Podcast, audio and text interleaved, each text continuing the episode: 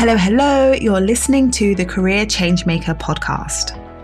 Having the courage to leave a career that you have worked hard to build and try something else can be tough. So, in each episode, we dive into key career change strategies so that you have a clear understanding of what is required to transition into a new role or a new industry without feeling like you have to start at the bottom or have to take a massive pay cut because hashtag ain't nobody got time for that. if you are ready for frank and honest discussions about how to become a career change maker, keep listening. I'm your host, lawyer turned career strategist and executive coach, Janine Esbrand.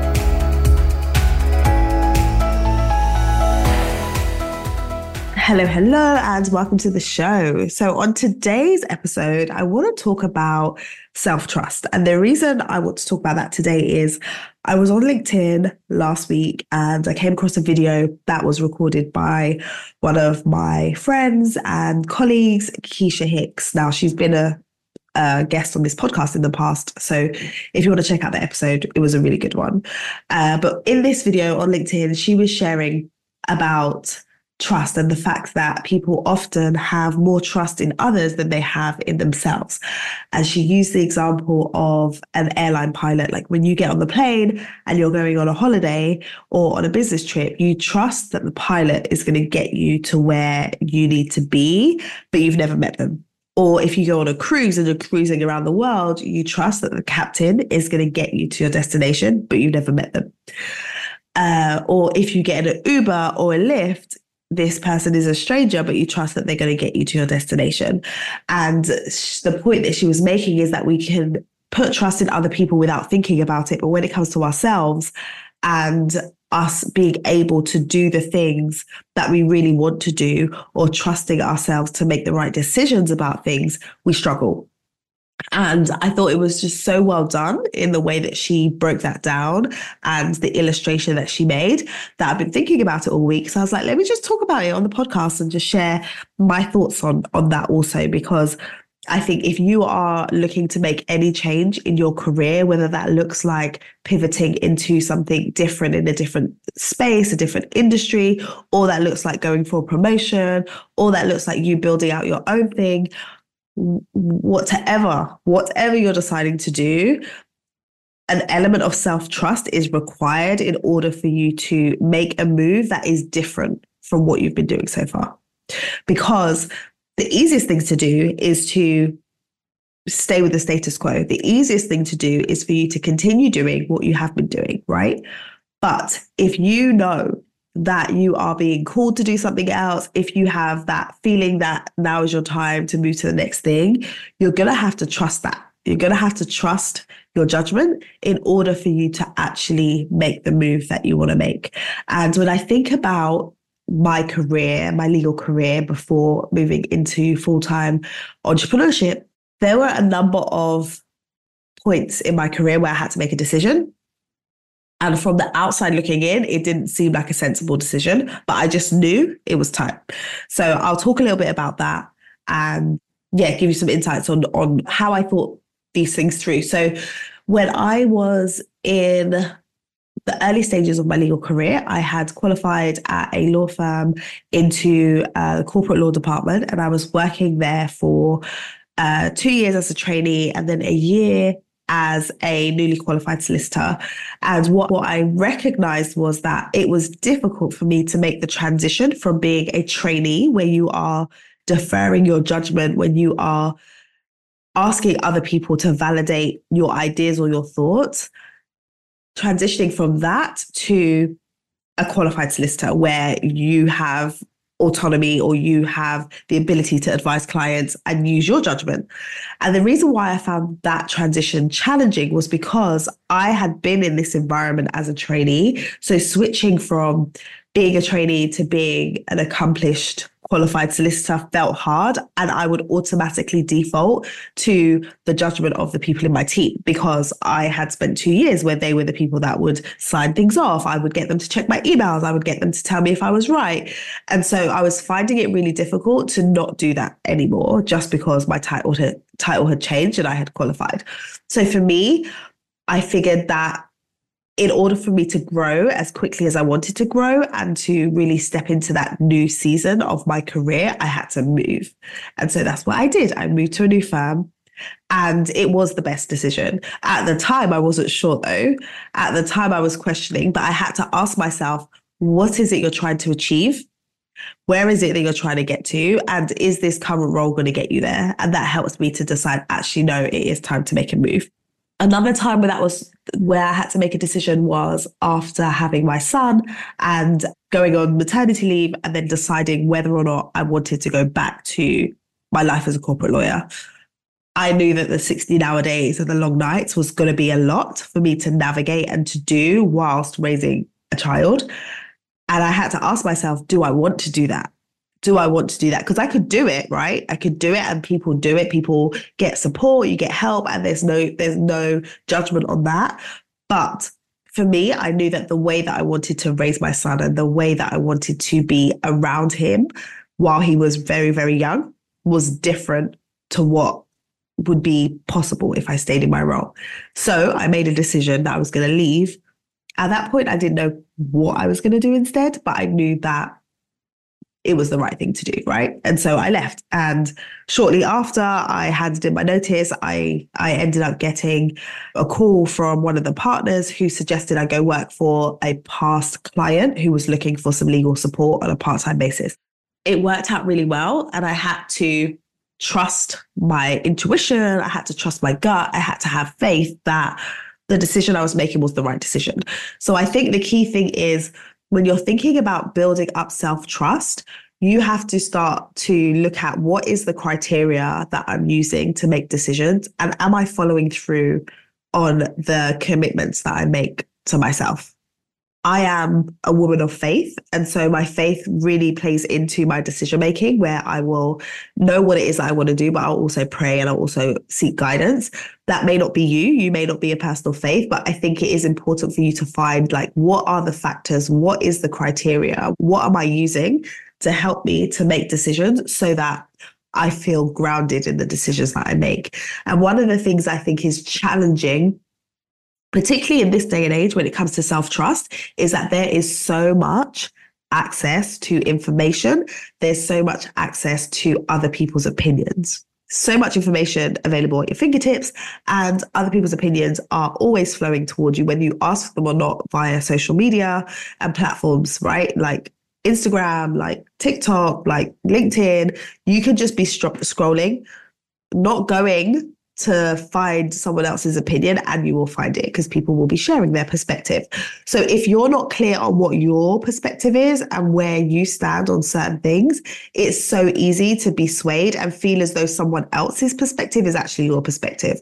So I would say the first thing that you really want to be thinking about and cultivating when it comes to self-trust is what do I think? What do I believe?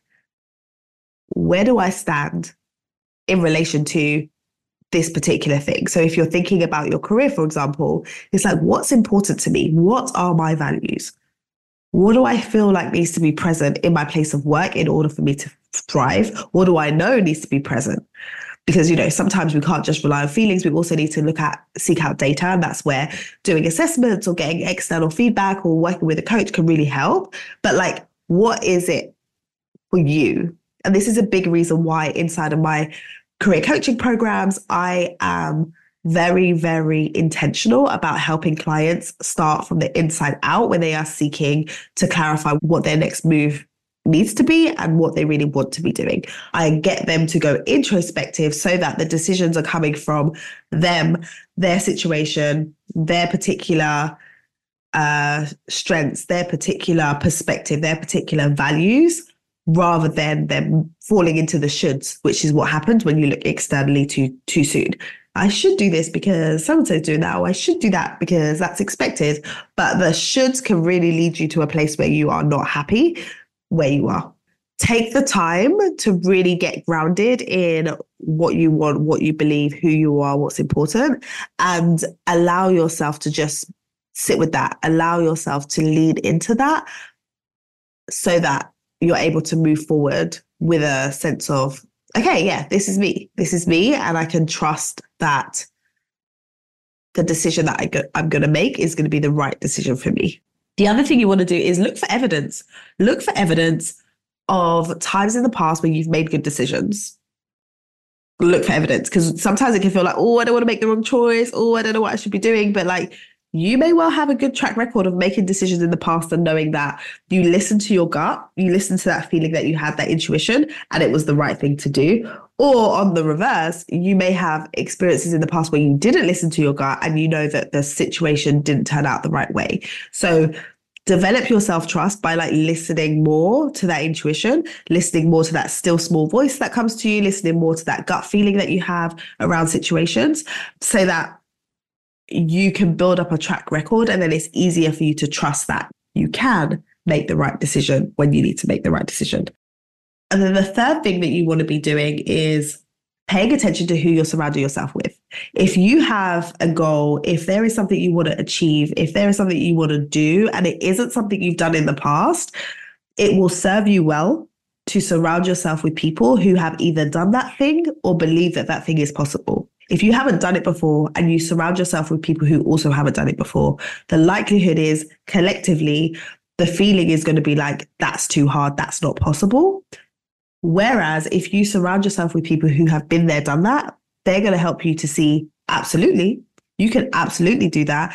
And they're going to give you a possibility model that is going to boost your confidence. So even when there's doubt, you're still going to be able to move forward. Now, you're able to create communities in such a, a, a more intentional way now than we could before with with online platforms you can put yourself in spaces in free communities where you can connect with people who are either like-minded or have a similar goal to you. You can also join programs. And this is a big reason why I have my group coaching program. It's to give people the opportunity to connect with like-minded people who also have a similar vision in terms of what they're trying to do with their careers. And when people in their individual lives are not seeing friends, family members that are on the same page as them, they're able to get that from the community inside of the program. And so put yourself in spaces that allow you to be rubbing shoulders with, communicating with, building connections with, making friends with people who are on the same either same path as you or have the same mindset mentality as you around the goal that you're trying to achieve. So the three things that you want to be doing to develop your self trust so that you're not the type of person who is trusting everyone else but doesn't trust your own self is one, really paying attention to what you believe, who you are, what's important to you, what your values are. Two, it's looking at your track record as proof that you can trust yourself. And three, really being intentional about how you create the people that are around you, the communities that you are inside of. So those are my top tips for you. I think it's so, so important for you to recognize that you're the CEO of your career. And I say this all the time like, you are the person who gets to set the vision and the strategy for where you take your career next. And I really need you to act like it. I really need you to act like it. Step into that, step into that because no one else is going to do it if you don't do it, you're just going to end up with the default position where the decisions that you make are really based on someone else's priorities. Like if you're deciding, I'm just going to stay at my current organization because it's easier, like the priority for your boss or your organization is for you to keep doing the work that you have been doing in such a great way so that they can continue to whatever the goal is for them, right? Like make money, expand, make impact. That's their goal as an organization. And you can continue to flow with that. But if that goal is not aligned with your personal goal, you're missing an opportunity to meet your personal impact goals whilst also helping an organization to meet their impact goals. So I want to invite you to join the Prepare to Pivot email series. This is my email series to my email community where I am going to be just digging deep and just sharing my real perspectives on what it takes to be a career change maker, what it takes to make moves in your career, make impact, grow, develop, feel fulfilled, and earn more in the process. Um, and I'll be sending out an email on a weekly basis. So I'd love for you to join that community so you can receive those emails and we can just start digging deep into the things that you need to understand, the things that you need to know, the things that you need to navigate so that you can make the most out of your career and do it in a way that has you feeling happy and joyful in the process. So head over to careerchangemakers.com forward slash prepare to pivot so that you can join that list, start receiving the emails. And I'm excited to grow the email community and really be able to give you more of the raw, unedited, tough love type of insights that I like to share with my clients and people that I come across. So that's all from me. I'll speak to you soon. Until next time, look after yourself and keep moving towards your career goals. If you enjoyed today's conversation, be sure to subscribe to the show so that you don't miss any future episodes. Also, I would love to know what your biggest takeaway has been from today's episode. Come over and join us in our Career Changemakers community over on LinkedIn so that you can join the conversation there. Head over to lightbotscoaching.com forward slash community and it will take you right to the group.